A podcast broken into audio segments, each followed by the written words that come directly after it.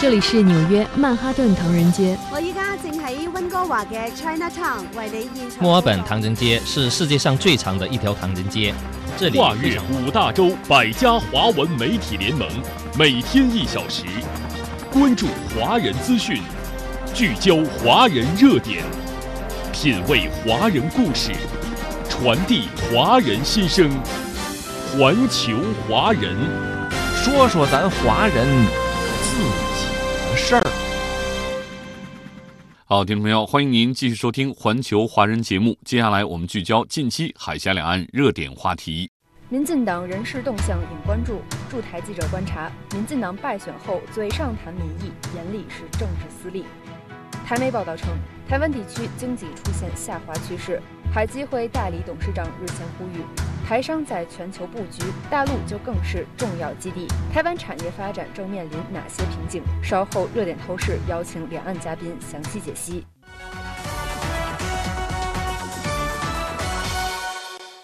民进党败选后的人事调整备受各方关注。有台湾媒体爆料称，台湾地区副领导人赖清德有意竞选民进党主席，而蔡英文则希望前任副手陈建仁能够重新组织行政团队。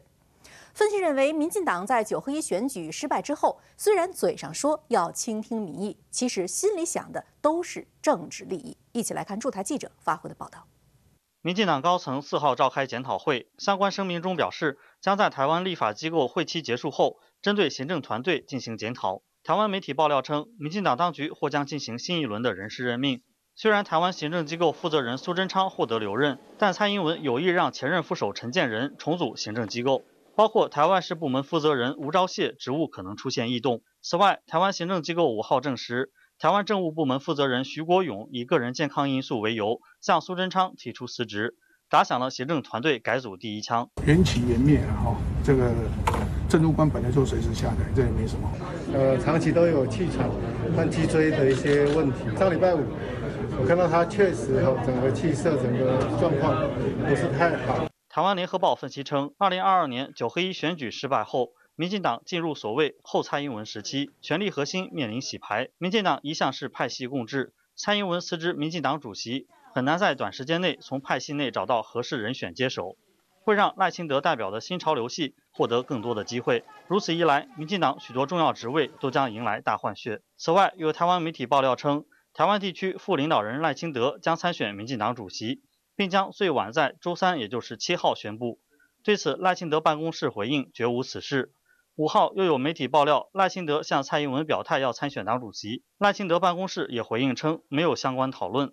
民进党内部支持赖清德的民意代表称，现在支持和反对赖清德参选的声音都有。而一度被看好可能是接任民进党主席的郑文灿，却没有出席民进党高层四号召开的检讨会。此举引发外界猜测，是因为郑文灿近期受论文抄袭风波影响，可能已经无法再角逐民进党主席一职，赖清德也就少了一个竞争对手。对于外界传言，民进党代理党主席陈其迈称自己要维持选举公正，对个别人选不评论。蔡英文辞去民进党主席职务之后，谁将接任备受关注，因为这将决定民进党内哪个派系会主导2024年台湾地区领导人的选举。有台湾媒体分析认为，蔡英文所主导的英系在这次九合一选举当中折损了多名主力，将被边缘化；而赖清德所代表的新潮流系则会加强对民进党权力核心的掌控。民进党这几天开的虽然叫败选检讨会，但是在外界看来却是派系洗牌的协商会。民进党嘴里口口声声说要回应民意，而心里想的却都是政治私利。总台记者台北综合报道。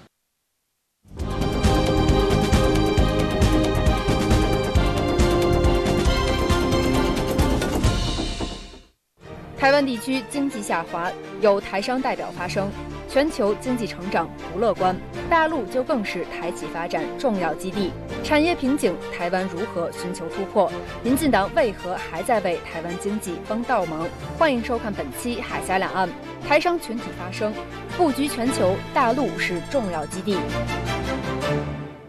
近期多项统计显示，台湾地区的经济出现了下滑趋势。海基会代理董事长许胜雄日前呼吁，在全球经济成长很不乐观的背景之下，台商在全球布局，大陆就更是重要基地。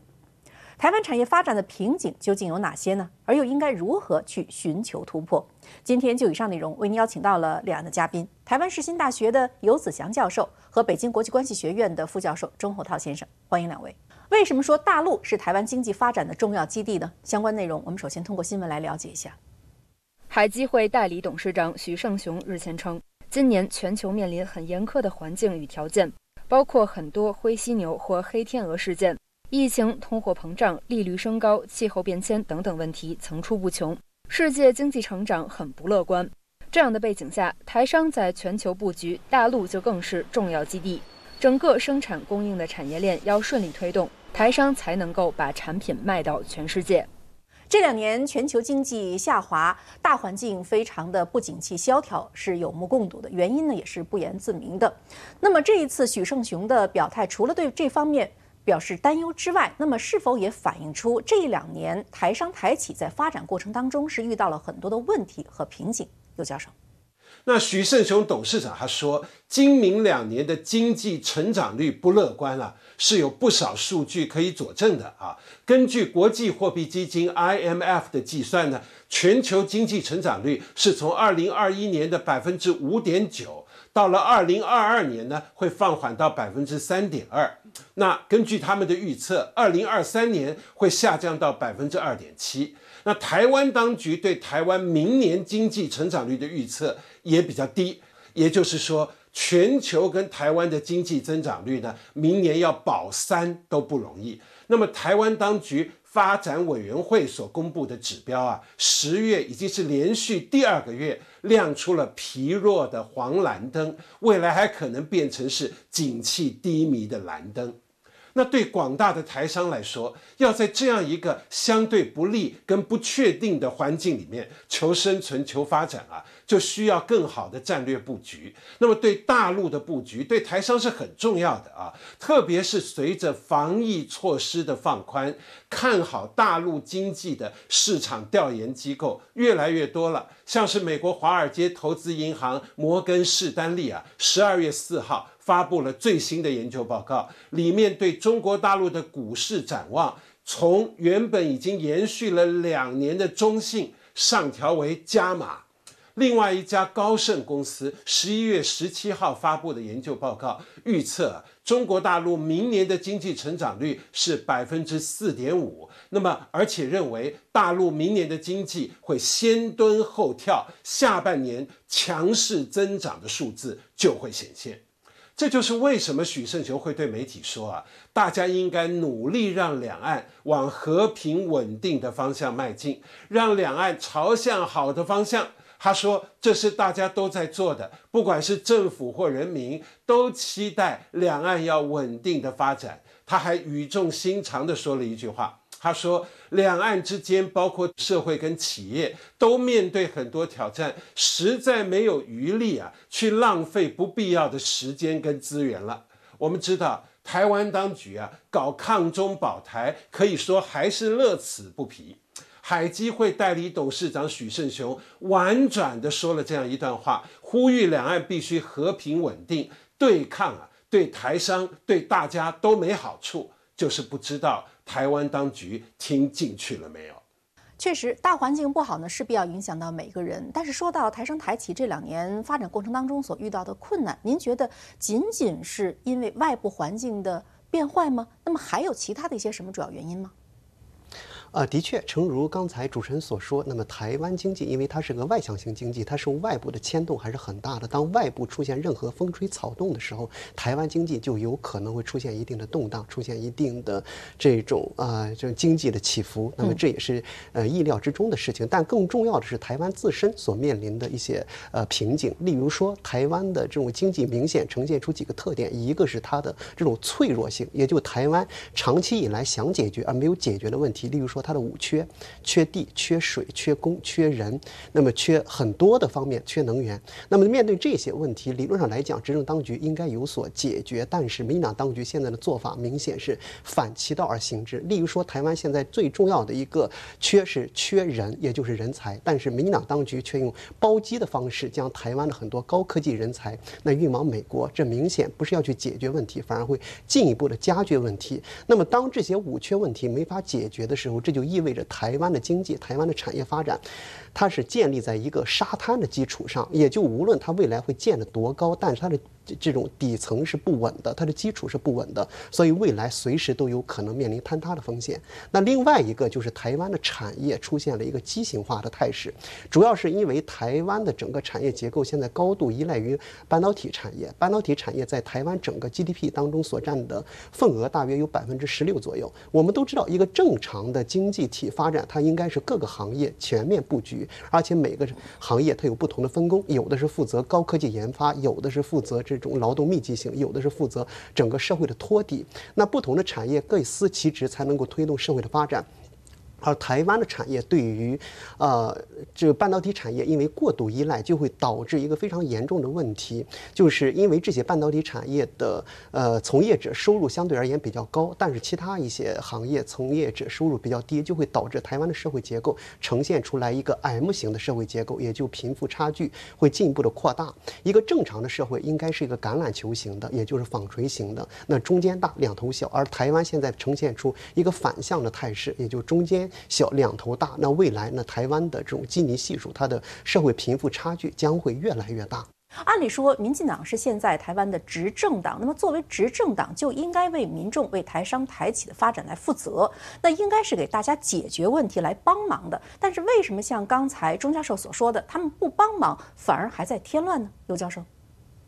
呃，许胜雄啊，在海基会会议的致辞里面，除了提到通胀会带来成本增加，冲击消费，能源上涨加上碳竞争加剧呢，会冲击获利。他还特别提到了地缘政治的挑战，这就包括美国对中国大陆的半导体禁令，还有台湾的半导体可能面临全球去台化的压力。说的更简单一点啊，美方的一些做法呢，短期就是要逼台商，特别是高科技产业的台商，你给我选边站，跟大陆搞脱钩啊；长期是要让半导体的优势重新回到美国的手上，这就意味着啊。台湾会失去一部分的竞争优势。那么同一时间，中国大陆为了因应美国的围堵的手段，在研发、在生产、在制造上面，也必然会有相当程度的本地化。这就变成了美国围堵底下制造出来的可能的机会。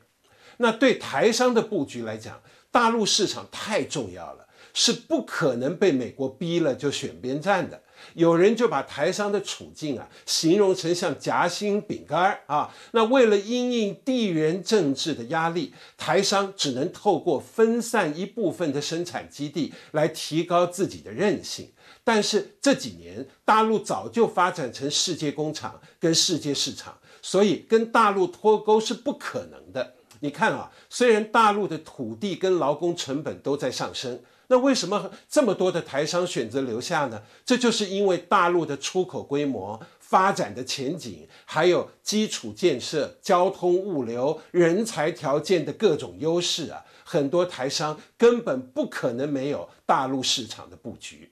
那当企业面对压力，要呃找方法来脱困的时候，民进党的执政当局他在做什么呢？他们一边啊帮忙把台积电往美国送。一边啊就想阻挠台湾企业到大陆设厂，或是对于在台湾的陆企啊设置各种障碍，阻挡两岸的人才交流。那至于那些已经选择到大陆工作的台湾人，海基会除了每年做一些例行的呃年节的问候之外，台湾当局基本没有在为他们争取什么福利啊，甚至啊还在疫情开始的时候说过一段什么自己选择了户籍，自己要负责这样的冷酷的话。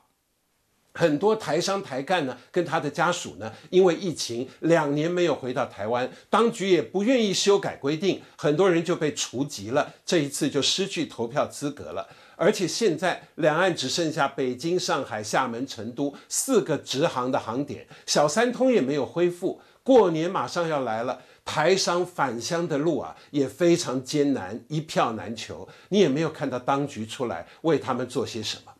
就像国民党副主席夏立言啊，在今年海峡论坛致辞的时候说的，他说要尽量克服困难，降低两岸交流可能的不便跟成本啊。遗憾的是，那个在搞抗中保台的民进党当局，在他们眼里呢，到大陆经商跟工作的人，你就是站错队了嘛。所以很多的不便跟成本，根本就是台湾当局故意给他们施加的。台湾地区经济下滑，有台商代表发声，全球经济成长不乐观，大陆就更是台企发展重要基地。产业瓶颈，台湾如何寻求突破？民进党为何还在为台湾经济帮倒忙？台商群体发声，布局全球，大陆是重要基地。确实，蔡英文当局不帮忙也就算了，还在帮倒忙，在两岸之间呢是拆桥筑墙，难怪台商台企在发展过程当中啊是叫苦连天。但是反观大陆方面，这两年又在做什么呢？我们继续通过新闻来了解一下。近年来，大陆持续推出多项惠台政策，两岸各界有目共睹。据统计，台商台企累计在大陆投资超上千亿美元，大陆现有各类台企八万多家。为两岸经济发展、产业升级、财政税收和劳动力就业等做出了很大贡献。二零二一年，两岸贸易总额创历史新高，台湾地区对大陆出口总额两千四百九十九点七九亿美元，较前一年增长百分之二十四点七。台湾地区自大陆进口总额七百八十三点六四亿美元，增长了百分之三十点四，进出口增速皆创十年来新高。从刚才短片当中的这些数字呢，就清楚地显示，台湾的经济发展是确确实实离不开大陆的。毕竟数字呢是不会说谎的。所以这一次许胜雄的表态呢，是不是也是在呼吁台商台企应该认清形势？就是如果你们想布局全球，想把自己的商品卖到全世界，不要忘了大陆真的是非常重要的一个基地。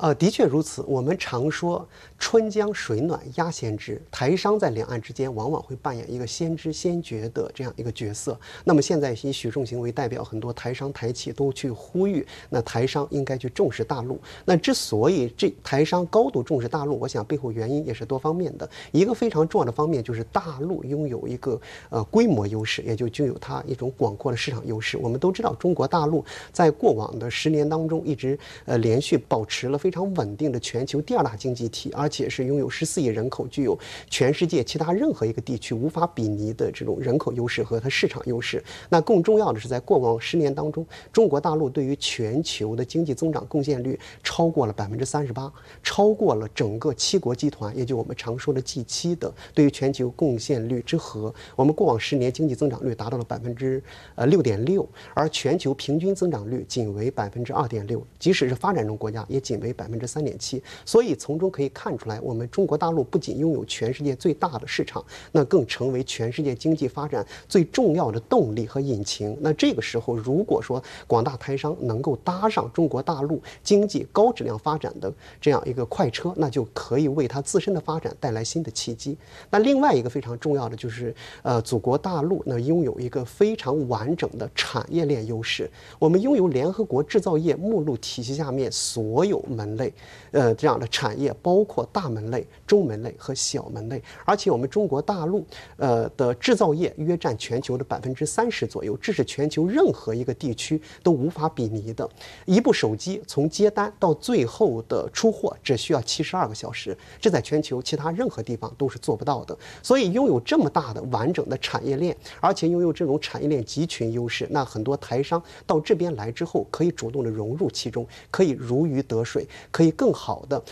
为自己寻求到更大的发展平台。那还有一个就是祖国大陆所拥有的这种政策优势。那一方面是两岸之间本来是一家人，是同根同源、同温同种，所以很多台商到这边之后，他的语言、文化、生活习性那都高度相似，都完全一致，所以来到这边之后都是如鱼得水。那更重要的是，中国大陆还本着两岸一家亲的理念，那不断的去推出一系列的惠台举措，包括咱们节目当中讨论过的，呃，三十一条、二十六条、呃，十一条惠呃农林二十二条等这一系列惠台举措的出台，其实就是要为广大台胞、台企、台商在大陆追梦、筑梦、圆梦，搭建更广阔的舞台，提供更便利的条件。这也其实让很多台商那在大陆看到了更大的希望，那也。想借此机会来去大陆寻找更广阔的空间。那么广大台商台企纷纷西进来到大陆发展，这其实也是对岛内民进党当局的去所谓谋求经济台独的一次呃这种呃打脸。两岸的产业合作、两岸经济合作依然是光景非常呃向好的。那么从整体上来讲，两岸交流，包括两岸经贸交流、两岸产业交流，是大势所趋，是民心所向，是任何势力都无法阻挡的。那岛内最大的民意就是要和平，不要战争；要稳定，不要动荡；要过好日子，不要过苦日子。那么，民进党当局过往六年的很多做法，其实与岛内主流民意完全是相背而行的。例如说，民进党当局不断的推行所谓以武谋独，不断的推行所谓挟洋谋独，这会进一步加剧整个台海地区的紧张与动荡，那导致台湾经济社会发展被蒙上沉重阴影。那也正因为这样，那在这一次九合一选举当中，岛对岛内的。民众采用他们的投票，那么对于呃民进党进行了狠狠的惩罚和教训。那从理论上来讲，民进党当局对于岛内的民心应该去倾听民意，应该去顺应民意。那么尤教授，基于您多年的这样一个观察，您觉得在两岸的交流交往的这样一个发展合作的过程当中，台湾的经济是否从大陆的这样一种交流交往过程当中获得过红利？那么究竟有哪些切实的成果呢？呃，经济上啊，台湾是非常需要中国大陆的。台湾的出口至少有四成是到大陆，大陆是台湾最大的顺差来源地。从去年的统计资料来看啊。半导体就占了台湾对大陆出口至少三成五，而且台湾出口的几乎都是中间产品，再利用大陆世界工厂跟世界市场的优势，组装完成之后出口到全世界，这个就是两岸优势互补、互利共赢最好的例子。那根据大陆的统计啊，今年前九个月，两岸的贸易额就接近两千五百亿美元，同比又增长了百分之三点二。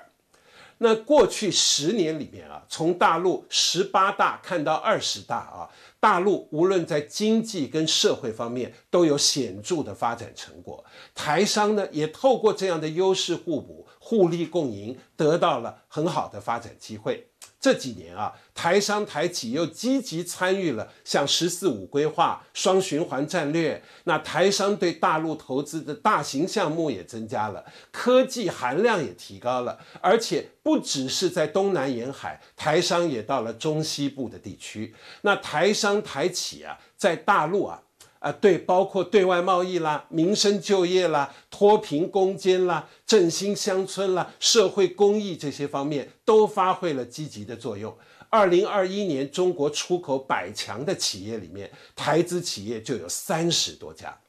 那这些台商参与大陆发展的具体成功案例是非常多的。我们以江苏的昆山为例啊，昆山生产总值的三成都来自台商，所以有人说啊。呃，昆山是因台资而兴，因台资而强。现在大约是有十万名台胞长居昆山，成为了昆山风景的一部分。那另外呢，两岸一些扩大经贸合作的活动也是持续在开展的，像是天津跟台湾之间有个金台会啊，就包括天津台湾商品博览会、金台投资合作洽谈会，今年八月份和九月份。再次成功的举办，从二零零八年开始，啊，金台会已经成功举办了十四届了啊。那今年还改变过去的形式，过去是集中展示台湾商品，今年呢转换成在天津台企的门市啊，啊做展示啊。那么还有一个长达一个月的购物节。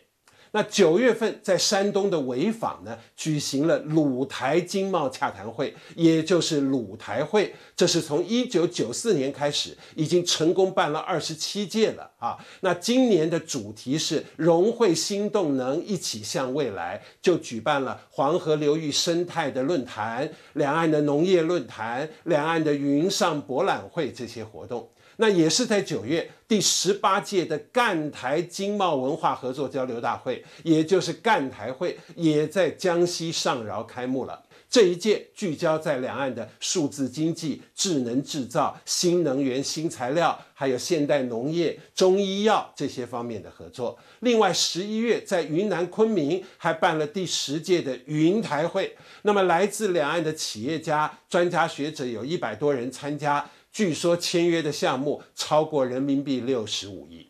其实呢，就像全国台湾同胞投资企业联谊会的会长啊李正宏他说的，他说台商是大陆改革开放跟两岸经贸交流的见证者、参与者跟受益者，持续开展两岸经贸合作，还有这些成果告诉我们啊，在面对经济环境的高度挑战底下。两岸经济是不应该脱钩，也不可能脱钩的。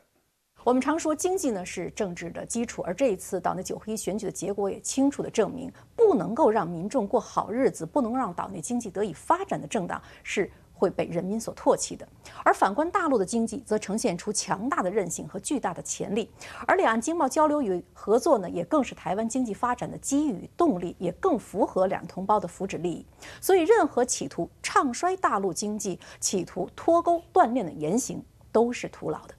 感谢两位对以上内容所做的点评与分析。好，听众朋友，以上我们关注了近期海峡两岸热点话题。感谢收听今天的环球华人节目，明天同一时间我们再会。环球华人。